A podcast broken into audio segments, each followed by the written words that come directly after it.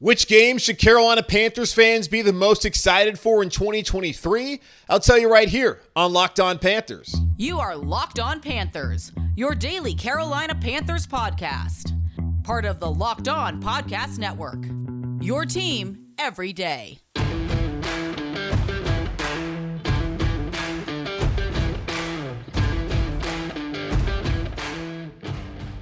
Welcome into another edition of the Locked On Panthers podcast, a part of the Locked On Podcast Network. I'm your host, as always, Julian Council, talking Carolina Panthers with you every Monday, Tuesday, Wednesday, Thursday, and Friday. Your team every day. That's our motto here, right here on the Locked On Podcast Network. Subscribe or follow for free on YouTube or wherever you listen to your favorite podcast. And be sure to follow me, Julian Council, on Twitter, at Julian Council, where on Fridays, like today, I answer your weekly Friday mailbag questions. And if you did not get in a question for this week, shame on you. But next week, either at me or D M me and get those weekly Friday mailbag questions in. Let's go ahead and get right into it. The weekly Friday mailbag right here on Locked On Panthers, starting off with Alex, who says, by a strange coincidence, we are playing games this season against the teams that drafted all of the candidates we considered for the top pick. The Tennessee Titans, who have Will Levis, the Indianapolis Colts, who have Anthony Richardson, and the Houston Texans, who have C J. Stroud. Which of these games are you most excited for, and which games are you the most concerned about? Also, which of the four quarterbacks is most likely to actually be playing in the game? Now, shame on me. I should have waited to record the podcast until the schedule dropped, but I'm going to do another one, I think, actually record it on Thursday evening following the schedule release, so I could have waited, but I'm going to the Knights game on Thursday, and I am not going to wait and do two podcasts when I get back, whenever that might be, Thursday evening, so of course, you guys are listening to this on Friday, and you're not all that concerned. But it's important to have the context of when those games are going to be played in order for me to actually answer those questions. Right now, the Tennessee Titans starting quarterback is Ryan Tannehill. They can cut him if they want to. I don't know if they will and if they have the appetite to do that. They do have a new general manager in Ran Carthon, who comes over from San Francisco, and there's been talks that they were linked to Trey Lance. Now that they have tra- they have drafted and traded up to get Will Levis in the second round, have a hard time seeing them taking Trey Lance. I would have rather gone with Trey Lance than Will Levis. That's just me. But Will Levis is there in Tennessee. Malik Willis, another player, Alex, that we talked about last week, who the Panthers, could they take him at six? They didn't do it. No team took him in the first round. No team took him in the second round. Tennessee took him in the third round, where I believe they also traded up to get him. And we saw how he was virtually unplayable last season, to the point where Josh Dobbs called, was called off the street, Tennessee Vol legend, to start the last couple games as they were trying to salvage their season. He failed at it, unfortunately, not really on Josh Dobbs. He actually was okay in those games.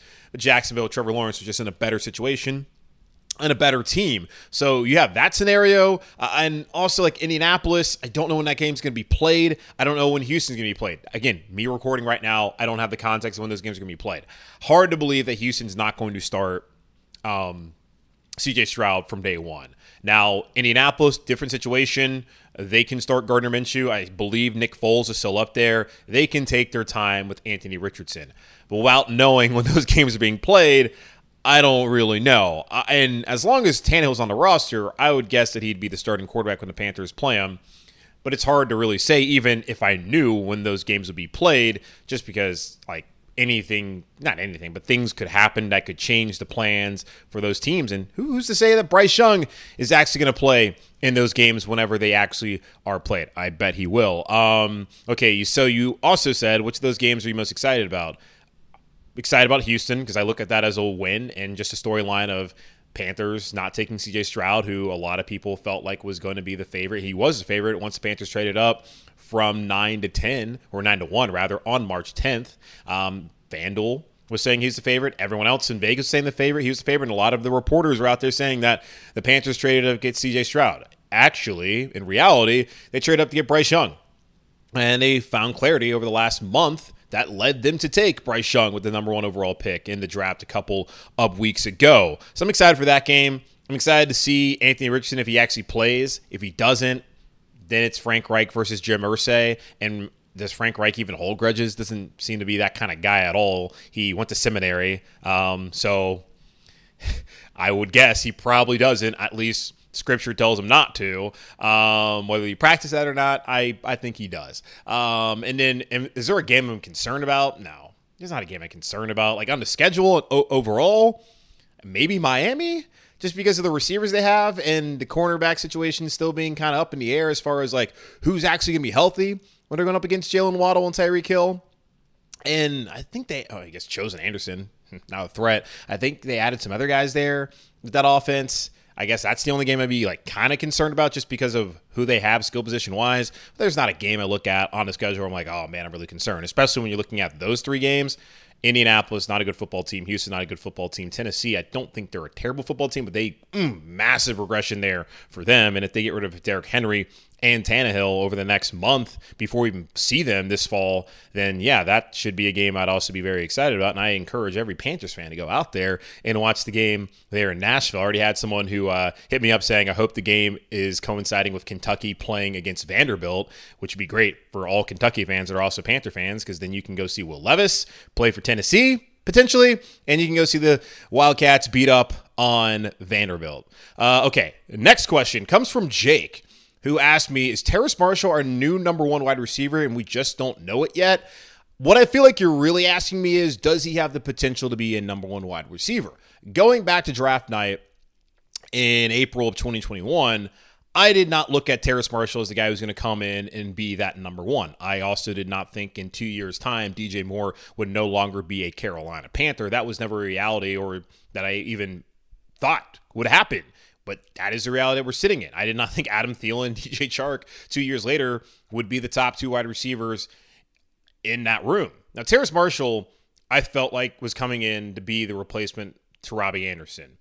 I felt like either Robbie or Dante, one of those guys, was going to stay past the twenty twenty-one season as they were both going into contract years.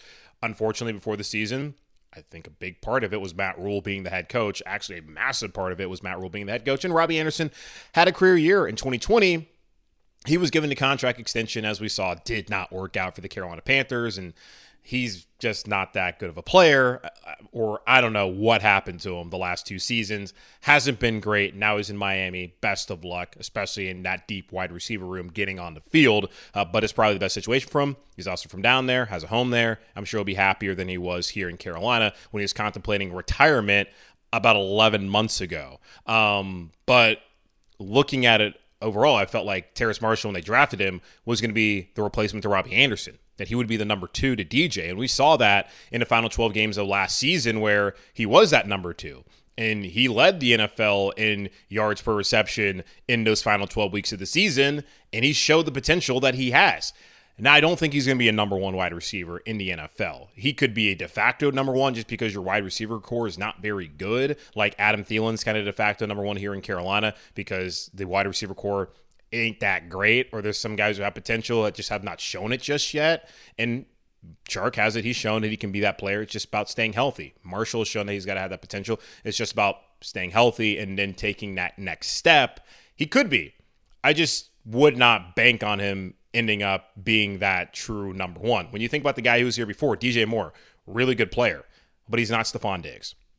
He's not Nuke Hopkins. He's not Jamar Chase. He's not Justin Jefferson. He's not one of those infallible number one wide receivers. He wasn't even Steve Smith. Good player. Fantastic player that you want on your team. But he's someone who I would not consider even one of the top ten wide receivers in the N F L. So you would want Terrace Marshall to be better than that. And I have a hard time seeing him be that good. While I still respect D J Moore and think he's a good player, I just don't look at him as like, man, that guy is the scariest wide receiver in the N F L, or one of the scariest. Certainly not the case, um, in my opinion, from what we saw in Carolina, even though, again, really good player, just not on the same level of some of the guys I just mentioned there. Um, Devontae Adams as well. Just he's not that. All right, let's take a quick pause here on the show, and I'll come back and I will uh, answer more of your weekly Friday mailbag questions right here on Locked On Panthers. Are you looking for a delicious snack but don't want all the sugar and calories? Then you need the best tasting protein bar ever, Built. If you're like me and you want to make healthier snack choices but you don't want to compromise on taste, I've got just the thing for you, Built Bars and Built Puffs. Built Bars are healthy and taste amazing. Seriously, they taste so amazing you won't think that they're good for you. So what makes Built Bars so good, you ask? Well, for starters, they are covered in one hundred percent real dark chocolate. That's right, real chocolate on every single bar and puff. I'm not sure how Built does it, but these bars taste like a candy bar while maintaining amazing macros. And what's even better is that they are healthy for you. Only one hundred thirty calories and four grams of sugar with a whopping seventeen grams of protein. And now you no longer need to wait around to get a box. For years, we've been talking about ordering your Built Bars at Built dot com, which you can still do to order their specialty flavors, but now Now you can get them at your local Walmart or Sam's Club. That's right. Head to your nearest Walmart today. Walk to the pharmacy section and grab yourself a box of Built Bars. And if you're close to a Sam's Club, run in and grab a thirteen-bar box of their hit flavors, Brownie Batter Puff and Churro Puff. You can thank me later. Let's get back into it. The weekly Friday mailbag right here on Locked On Panthers. Either at me or D M me over on Twitter at Julian Council to get in questions for next week's show. Over to Kendrick, and we got two Matt Corral questions here. Y'all just will not let go of Matt Corral, and I don't know what it is. Is it, to me, it's it's the stench of folks who jumped in the deep end last year around this time when the Panthers traded up for Matt Corral. Desperate move because they couldn't get that deal done with Baker Mayfield, which was awful. If Baker Mayfield got a full offseason, maybe things go better. The batted ball still happened. Hard to not believe that doesn't happen. And Ben McAdoo is still calling plays. I have to imagine maybe it looks a little bit better. Maybe, just maybe, but it was no good. They traded up to get Matt Corral and immediately told you, yeah, it's going to take some time. He's not really here to compete. We just want him to get his footwork together, learn how to call plays in the huddle, and be able to manage everything. Because at Ole Miss, not doing the things that we need him to do on Sundays. So, yeah, take a step back, take a deep breath, and calm down, fan base. That's what the organization was telling you. But still, people dove in head first and were like, yeah, Matt Corral is the savior. And Matt Corral, as we found out, is not the savior because Bryce Young is now here. He's not even the third string or second string quarterback because Andy Dalton is here. Despite all that, I'm still getting questions about Matt Corral, which I will gladly answer right now. One from Kendrick saying, I know his position after the draft is a little diminished. A little? Um, but am I the only one who sees the great opportunity that Corral has before him? You're definitely not, because I get these questions literally every week. After having one of the worst coaching staffs in the league, he now gets to learn from one of the greatest collection of offensive minds the league has ever seen. Do you also see how one year with this staff can put him in position to become a functional, if not good player, for his next franchise? So Sean Ryan was not a bad quarterback coach. Let's just go ahead and get that one out of the way. Not a bad quarterback coach. He was just working with bad quarterbacks, and Sam Darnold showed market improvement last year when he started those final six games. He's turned into a pumpkin in the end because that's just who Sam Darnold is, and I think he'll be a capable backup, just not somebody that you want starting six games or really four. But he's an okay player. I wish him the best of luck in San Francisco. Honestly, truly, really hope that he can have success somewhere, but it just it didn't work out in New York or here in Carolina. Wish him all the best. Now, the key thing you say there, can Matt Corral become a functional player? I talked to someone last week, and they told me that when they went down to training camp last year to go see Matt Corral, he was the worst quarterback they have ever seen in a training camp setting.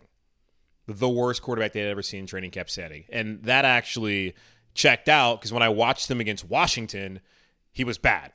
I get it. Austin Pleasants is his tight end, and they're giving him no protection. I do laud him for the toughness, which I had already seen in college, particularly that Saturday night game where they were throwing golf balls and mustard bottles at Lane Kiffin. Matt Corral was a warrior in that game to help Ole Miss win on the road in Knoxville at Neyland Stadium. I already knew he was tough.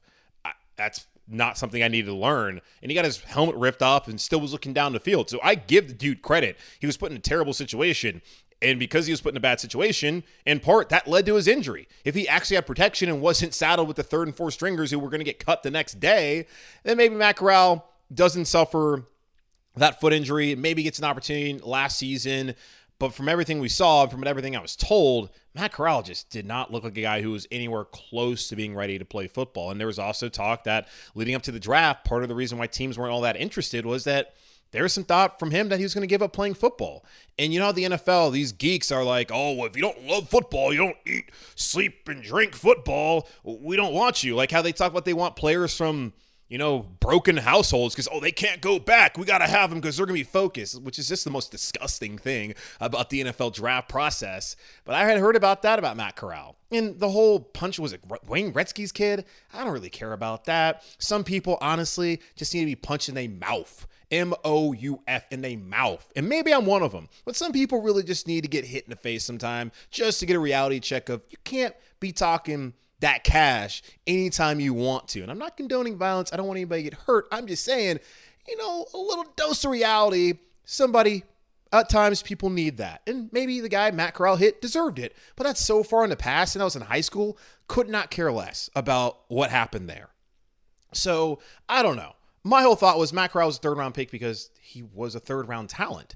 And he's not – that's telling you the league doesn't believe he's going to be someone who's going to come in and be a starter. If they felt like he had starter potential, he would have gone in the first round. Someone would have taken a chance on him, and no one was willing to do that. So, yes, I think he's in a better situation because he has Frank Reich and because he has Josh McCown and Parks Frazier and Thomas Brown and Jim Caldwell and all that. But their focus – is on the guy they took number one overall. Their focus is not on developing Matt Corral. Their focus is on developing Bryce Young and really getting him ready for week one this season. The owner has said, this guy, of the guys available, gives us the highest probability of winning Super Bowls. He never once said that about Matt Corral. They are all in on Bryce. They are all out on Matt Corral. It's possible that with the collection of coaches that he has, and we even throw Andy Dalton in there as a mentor, that Matt Corral will be better for it. And I can't see how he wouldn't be. I'm just curious where his head's at, because this is the same dude who had forty-eight days to come to terms with, oh man, you've gone from, I don't even know what his position was, to third string quarterback, and they clearly don't think you're the future. Best of luck. And he tweeted out, but they don't want you, like, blah, blah, blah. Like, what are you talking about, man? So, yeah, it's possible that he can be a functional player for the next franchise, but it's very clear that his future is not here. And then now Alex is asking me, is there any circumstance that you see Bryce Young starting week one? Yes, I believe Bryce Young is going to start week one. I, I really feel that will be the case. Um, again, wish I had the schedule now, but let's be real. Bryce Young starting week one. And he also asked me, do you think that Matt Corral will have a fair shake in preseason? I don't even know what that means. Are you asking me if Matt Corral is going to compete for the number one job? Because that's not going to happen. Again, they did not trade up. They did not give up their first round pick next season. They did not give up second round pick in twenty twenty-five. They did not give up D J Moore to start Matt Corral over Andy Dalton and Bryce Young. They did not do that. Please, I am begging y'all to get that through your thick skulls. They did not give all of that up. Tepper did not sit there and wax poetically about Bryce Young's answers about his his preparation through the week at Bama and about how great of a kid he is and about the probability that he gives him to win Super Bowls, plural, to start Matt Corral over him and Andy Dalton. No, he's not going to get a fair shake. To start, he could get a fair shake to be on the roster, which at this point in time is the best case scenario for Matt Corral, that he will actually have a job in Carolina. But the thought that he's going to be a starter over Dalton and Bryce Young, get that out of your mind, people. Please, I am begging you, stop asking me about Matt Corral. He does not have a future here. It is over for him, and it never really started. He never had a chance because teams in the N F L do not draft guys in the third round with the idea that's going to be their quarterback. The 49ers did not draft Brock Purdy last year in the seventh round with the last pick in the draft, thinking he was going to be the guy. If they did, he would have started week one. But they didn't do that. He only played because Trey Lance got hurt and Garoppolo got hurt. He was the last-ditch option. Now, if Matt Corral is in a situation where Bryce Young goes down and Andy Dalton goes down and he takes advantage of the situation and takes the Panthers to the N F C Championship game, then fine, we can have the conversation. But until that day comes, which is going to be a cold day in hell before it happens, please, for the love of God, stop asking me about Matt Corral and whether he has a chance to be the franchise quarterback. The Panthers answered that question on March tenth, and they let you know emphatically on April twenty-seventh that he's not in our plans. All right, let's take a quick pause here, and I'll come back and answer more of your weekly Friday mailbag questions right here on Locked On Panthers. Okay, uh, took a deep breath. I'm feeling all right, and I'm ready to answer more questions. Just please, I'm telling you, stop asking me about that guy. And I don't dislike him. I'm just sitting here in a reality. And because I can embrace the reality of the situation, some of you probably think I hate Matt Corral. I don't hate him. I love him at Ole Miss. I told you last year how much I really appreciated the dude. I love the fact that he didn't quit on his team like Kenny Pickett and actually played in a bowl game. And he only hurt his ankle. People hurt their ankle every single game of the N F L season, and their careers aren't ended. So there was nothing to even get upset about when that happened. I don't dislike Matt Corral. He doesn't have a future here. It's very obvious. Just listen to the team. Like when they traded up for Sam, when they traded a second, fourth, and sixth in New York for Sam Darnold, and y'all sat there for six weeks saying, oh, they could still take a quarterback. They could still take a quarterback. They told you six weeks ago they didn't want any of the guys. If they did, they would have done what San Francisco did to get Trey Lance. But instead, because we just saw that this past year, if they felt they had conviction, they would move up. And they did that. They didn't have it in twenty twenty-one, didn't have it last year. They had it this year, and they moved up with an aggressive owner. You think David Tepper, if he really wanted a quarterback, was going to let this team sit back there? Absolutely bleeping not. So please, please, open your eyes. All right, moving on. Bruce, with the Panthers drafting N C State guard Chandler Zavala, I think the Panthers are telling us that Brady Christensen is our swing tackle of the future. What do you think? Well, we know at least the near-term future that Cam Irving will be the swing tackle for the Carolina Panthers, which I think was a fantastic move. And it's hard to say Panthers, Cam Irving, and fantastic in the same sentence and thought process, but when you think of the role he's playing compared to the role he was brought into play two years ago, it's a good move. You needed somebody. Uh, the tackle they got from A and T, bless his heart, hope the dude makes the team because Aggie pray, but still, like, I don't think that's what you want to bank on. And uh, who else we got? Larnell Coleman. Don't think that was what you wanted to do. Now, Zavala can come in here. He could steal a job. So it is possible that Zavala comes in here and beats out Brady Christensen. Now, right now, Brady Christensen, he, he's Brady Christensen. He's gonna be your starting left guard. I don't see that changing up right now. Now, oh, as time goes on, does Brady Christensen maybe lose his job to Chandler Zavala? It's possible. And do the Panthers think about what they have tied in with Moton, and do they maybe move Brady Christensen out to right tackle? And that's maybe their future. I don't know. It, it, it is possible. I would believe that well before I believe that Matt Corral has a chance in Carolina. I think it is possible that Brady Christensen becomes their swing tackle because he was their lowest rated offensive lineman last season, according to Pro Football Focus. And it's not like he was bad. He was on a good offensive line unit. He was just the weak, the weak link of it, and he wasn't that weak of a link. He just was the lowest-rated guy. He's also, let's be honest, probably playing out of position. Doesn't have the longest arms. We understand that. But tackle, particularly left tackle, is what he played in college. That's what he's always played. He's more comfortable with that than he is at left guard. I would say let's give Brady another season to have experience at guard before sitting here and like trying to give his job to someone else. Even though Zavala and Icky, they're boys, and you know, we'll see. Maybe that happens in the future. And if it does, having Christensen as your backup swing tackle, which would only be for a year because he's not going to stay here uh, past twenty twenty-four if he's going to lose his starting job, y'all. So um, we'll see how it works out because he's started before in the league. He's not a bad player. There are teams out there that are desperate for serviceable offensive lineman, someone with a pulse, and Christensen will have opportunities elsewhere after twenty twenty-four if the Carolina Panthers do in fact give Chandler Zavala his job and don't put Brady back at tackle, whether it be at right or left, where, you know, left tackle ain't going to happen, but right tackle, maybe it happens. And finally from Kyle, who asked me, what do you feel will be the, what do you what do you feel most likely will happen to Bank of America Stadium, which it's still called that for now, renovations or a completely new stadium within Charlotte? So I did see reports last week that the Panthers and the city council, they were having some discussions about some, what, one point three billion dollars um, renovation or some craziness like that, that they want me, a citizen of Charlotte and living here in Mecklenburg County, to pay for, which it's just going to be what's going to happen. Uh, city councilmen, they're sheep um, because they don't want to not get reelected, and people get f- afraid that they're going to move the team. And as I've said to y'all multiple times in the show, where in the United States of America are they going to move the team? When you have as many people coming to Charlotte, when you got Truist Bank here, Bank of America, Wells Fargo, all these new tech jobs coming, why would the N F L vote to allow David Tepper to move the team out of Charlotte?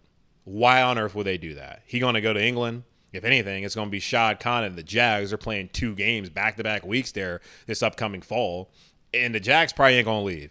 And you think they're going to move the team out of Jacksonville if they move the team from Jacksonville to London? No. He, where's he going to go? He's going to stay here. If anything, he would move the, the stadium. You know, I don't know. I don't know if he can go back to South Carolina.